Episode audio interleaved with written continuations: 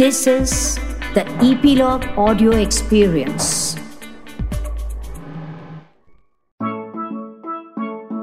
बच्चों कभी कभी मन होता है ना, कहीं से गायब हो जाने का, पर है कितना अजीब कि हम गायब नहीं हो सकते मैं हूँ आपकी दोस्त कांता बहार, और आज की कहानी है रितेश नाम के लड़के की, जो गायब हो सकता था इसे लिखा है डॉक्टर कुसुम अरोड़ा ने और इसे आप तक पहुँचा रहे हैं ईपीलॉग मीडिया तो कहानी यूँ है कि रितेश 11-12 साल का एक लड़का था। वो था कुछ कुछ कम अकल। कम अकल मतलब वो अपनी ख्याली दुनिया में, यानी इमेजिनरी वर्ल्ड में खोया रहता था। जो अभी करना है, उस पर ध्यान कम देता था। पर मन से वो बहुत अच्छा था। अक्सर सब कभी स्कूल में या घर में भी उसे कहते, रितेश, ज़रा अकल लगाओ, ध्यान से काम करो और कभी तो तुम गधे हो, तक कह देते। बेचारा कुछ नहीं कहता, वो सबसे अलग थलग रहता था।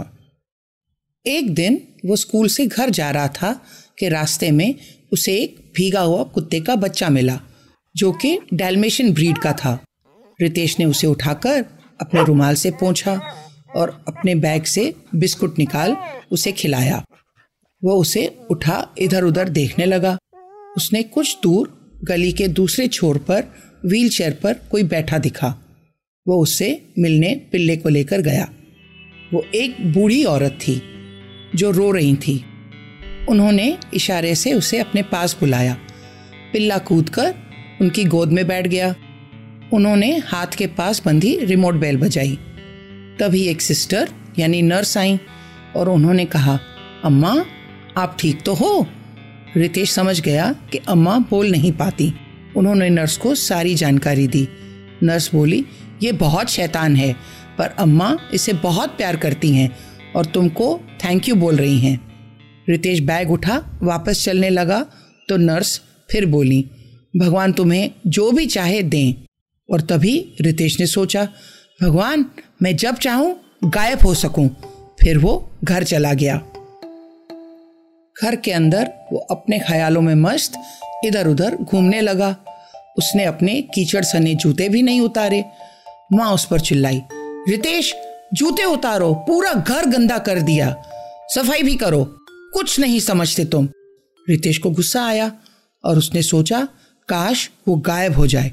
और वो गायब हो गया। माँ बोली अभी तो यहाँ था, कहाँ गया? मुझे ही सफ़ाई करनी पड़ेगी। पर रितेश था वहीं पर पर माँ देख नहीं पा रही थी। माँ बुदबुदाई, बच्चे ने खाना भी नहीं खाया, पता नहीं कहाँ चला गया। रितेश बहुत खुश हुआ और भगवान जी को मनी मन धन्यवाद दिया। फिर रितेश बाहर पार्क में जहाँ बच्चे खेल रहे थे, वहाँ गया। उसे देख एक बच्चा चिल्लाया, देखो, रितेश आ गया! है खेलने के लिए। रितेश बोला हाँ मैं भी फुटबॉल खेलूँगा। मुझे गोलकीपर बना दो। बच्चों ने मान लिया, क्योंकि उन्हें फुटबॉल खेलने के लिए एक खिलाड़ी कम पड़ रहा था और उसे गोलकीपर बना दिया। पर रितेश एक भी गोल न रोक पाया। सभी बच्चे उस पर चिल्लाने लगे। एक बच्चा बोला, ये कुछ नहीं कर सकता। रितेश बहुत शर्मिंदा हुआ और सोचा, मैं गायब हो जाऊँ। वो गायब हो गया। सभी बच्चे घबरा गए। अभी तो यहाँ था। कहाँ गया? इतने में वहाँ एक आदमी आया और बोला, मैं दूर से देख रहा था। तुम सब उस बच्चे पे क्यों चिल्ला रहे थे? तुम सब भी कुछ न कुछ गलतियाँ करते हो खेलते हुए। मुझे भी फुटबॉल अच्छा लगता है। कल से मैं तुम्हें ठीक से खेलना सिखाऊँगा। पर उस बच्चे को ज़रूर बुलाना। सभी बच्चे खुश हो गए। रितेश घर चला गया। वो उदास सा था। घर जाते ही उसने पहले जूते उतारे, फिर अंदर गया। रितेश की माँ ने ये देखा और वो बोली, देखा, कितना अच्छा बच्चा है मेरा। रितेश, आओ बेटा, पहले कुछ खा लो, भूख लगी होगी। कहाँ गायब हो गया था? माँ पहले की बात भूल चुकी थी। रितेश, मनी मन, बहुत खुश हो गया। रात में जब वो और उसकी बहन कमरे में सोने गए तो रितेश बेड पर बैठकर सोचने लगा कि मैं गायब हो जाऊँ। और वो गायब हो गया। उसकी बहन उससे छः साल छोटी थी। वो रोने लगी। ऐसे वो बार बार करने लगा। बहन का रोना सुन रितेश के मम्मी पापा आ गए। बहन ने सारी बात बताई। रितेश ने फिर उन्हें बताया कि वो गायब हो सकता है। और कैसे उसने ये वरदान पाया। वो उनके सामने भी गायब होकर दिखाना चाहता था। पर ये क्या? वो गायब हुआ ही नहीं। वो रोने लगा। फिर पापा ने उसे बिठाया और कहा, भगवान कभी कभी किन्हीं लोगों को उनके मनपसंद वरदान देते हैं, पर अगर तुम उसका सही इस्तेमाल नहीं करते तो वो ख़त्म हो जाता है। तुमने भी गायब होने को खेल बना लिया, इसीलिए तुमसे वरदान छीन लिया गया। पर एक बात बताओ, क्या गायब होने से तुमने कुछ सीखा?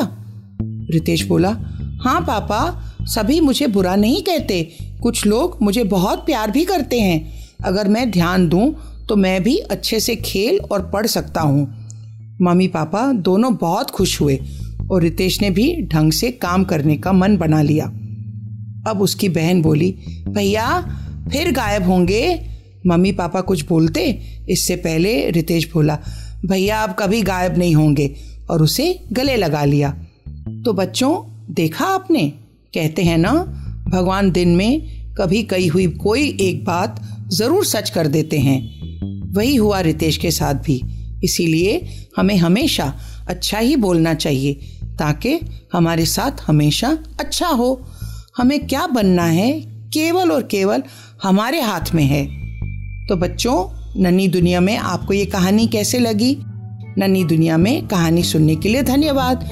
प्लीज़ अपने कमेंट्स हमसे ज़रूर शेयर करें। हमें इंतज़ार रहता है। यदि आप एप्पल पॉडकास्ट यूज़ करते हैं तो हमें रेट करना ना भूलें। और आप ईपीलॉग मीडिया की वेबसाइट पर भी नन्ही दुनिया सब्सक्राइब कर सकते हैं।